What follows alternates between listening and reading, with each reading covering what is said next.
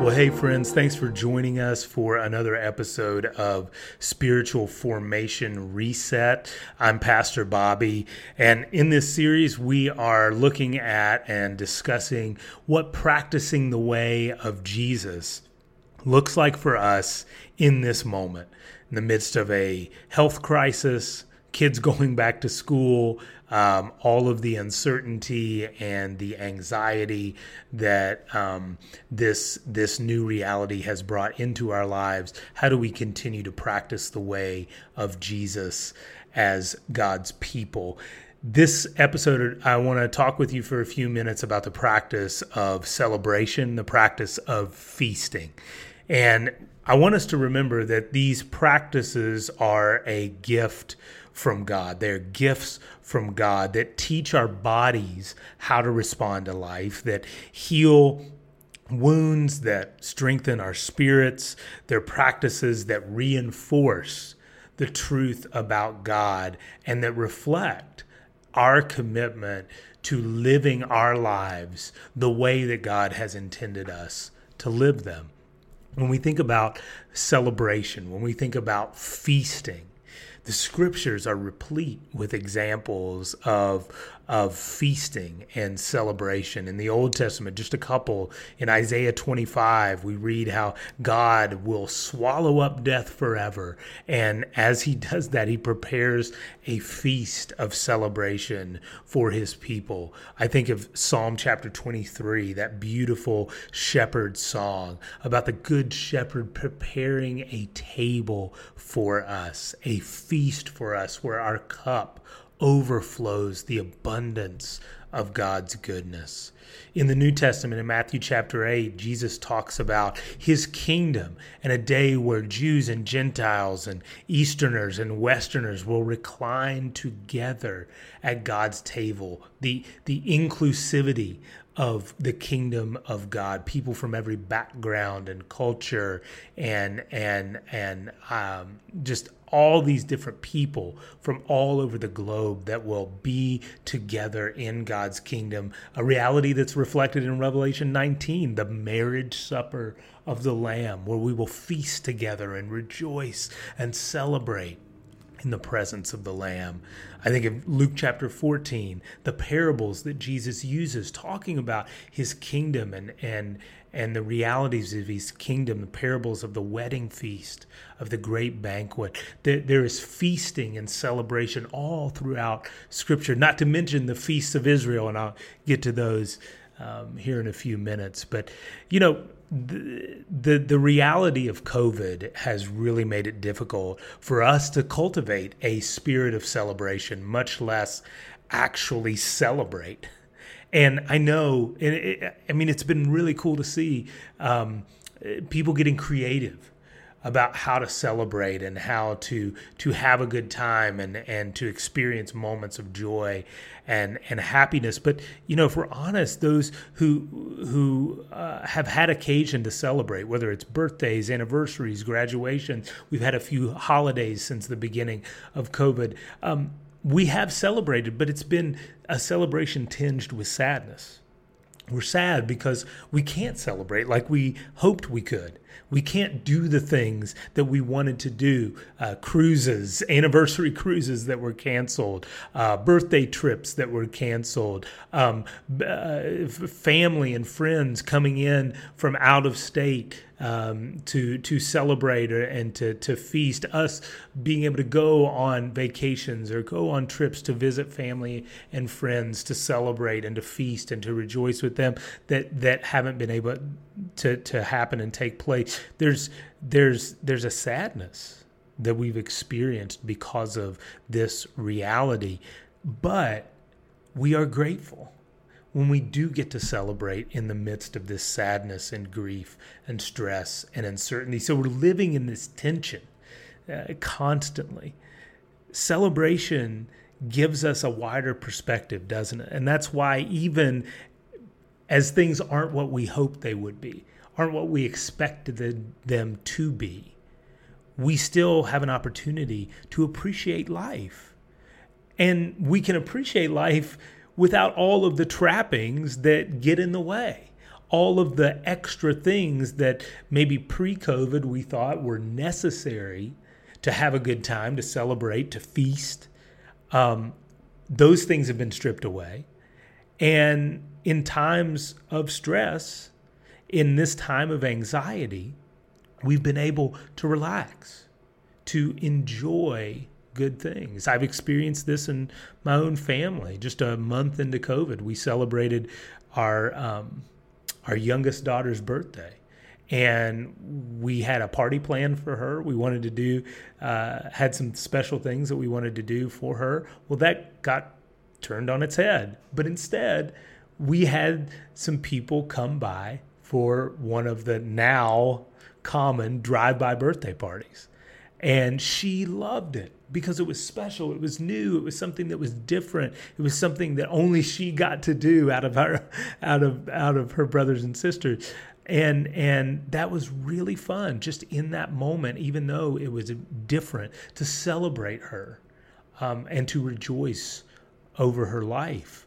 My son every year gets to celebrate his birthday on the 4th of July. Well, this year's 4th of July was a lot different than any other 4th of July that he's experienced and birthday that he's experienced, but we were still able to have some friends over. We were still able to celebrate. Even though it looked different, we still were able to do that and we had fun and he felt loved and and and had a really good time just a few weeks ago.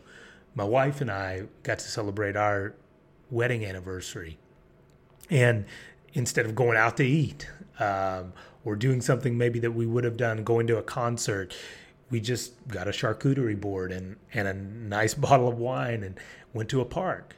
Just sat outside for a couple of hours and it was just so refreshing. And it was fun just to enjoy beautiful weather and, and some good food and each other's company. It was simple, it was fun. It was all we needed to experience happiness in that moment. You see, the recognition of good gifts, the celebration of good experiences, that brings us into communion with God, who is the giver of all good things. We understand as Christ followers that God is transforming us. He is bringing meaning and redemption to every aspect of our lives. And wow, that's cause for celebration. I was just reading in Luke chapter 4, Jesus beginning his ministry by reading from Isaiah 61, where Isaiah looks forward to a year of jubilee, an age of celebration, the messianic age. Jesus proclaimed that the Spirit of the Lord is on him and has anointed him to proclaim good news to the poor proclaim freedom to the prisoners, recovery of sight for the blind, set the oppressed free, proclaim the year of the Lord's favor. In his book, The Celebration of Discipline, Richard Foster writes about Luke chapter 4 that such a radical, divinely enabled freedom from possessions and a restructuring of social arrangements cannot help but bring celebration. When the poor receive the good news, when the captives are released, when the blind receive their sight, when the oppressed are liberated, who can withhold the shout of Jubilee? And that's so true. We experience this kind of transformation through Jesus Christ in the here and the now. We see people, we know people, we have experienced ourselves freedom healing, liberation, goodness, and kindness from God. Rich and poor, powerful and powerless. When we experience this transformation, we can celebrate the glory and the wonder of God. Now, obviously, I think in our context, and when we look at the scriptures, we see it was true back then as well in their context that one of the most common practices of celebration is eating, is feasting together. And as Christians, we understand that feasting isn't first about the food. Good food, good drink accentuate our appreciation and our enjoyment of God and His kindness. We lift our spirits Godward in celebration. As we enjoy food and drink. I mean, think about God's people, Israel. In the Old Testament and then into the New Testament, God structured the seasons and the years around festivals and feasts. These were meant to keep people connected to Him throughout the year.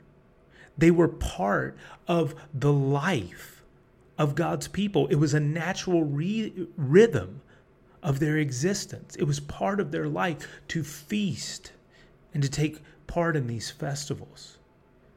Well, we know that those feasts found their culmination in Jesus Christ.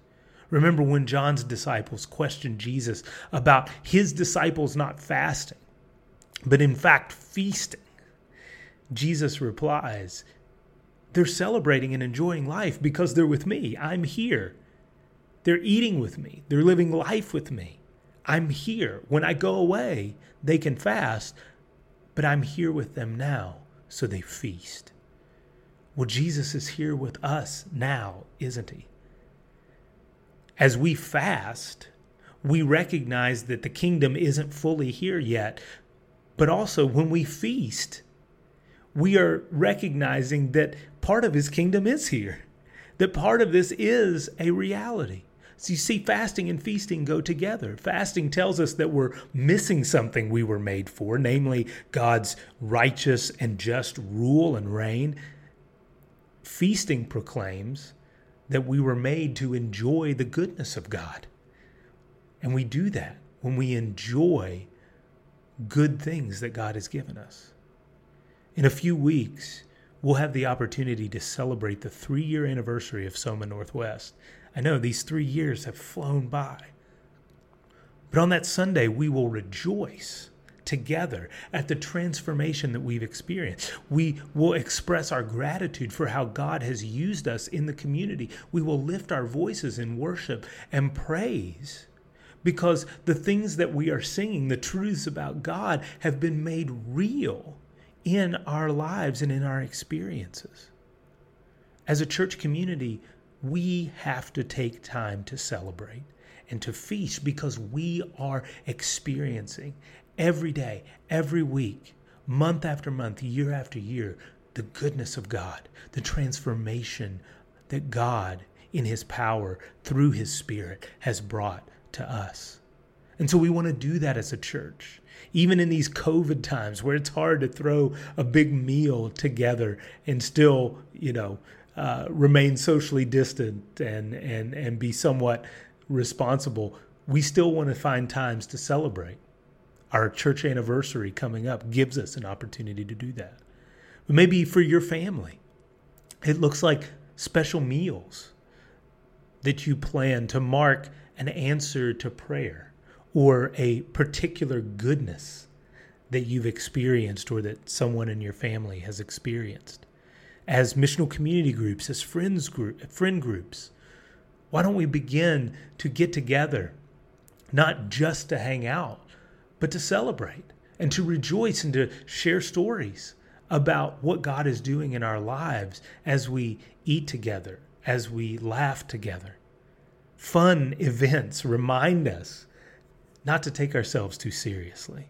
It's something that Christians have been accused of for far too long but that we need to jettison and reject. We are people who were made to laugh, to rejoice, to experience happiness because of the goodness of God. Weeping may stay for the night, but rejoicing comes in the morning. We weep and we rejoice. We don't practice one without the other. That's what it means to be the people of God. So, in this time, when we're stressed out, when we're uncertain about what the future holds, when our daily reality is being affected, when we're carrying so many burdens, we must be people who practice celebration, who practice feasting, who carve out and plan times to rejoice with one another and participate in the goodness of God together. Peace be with you this week.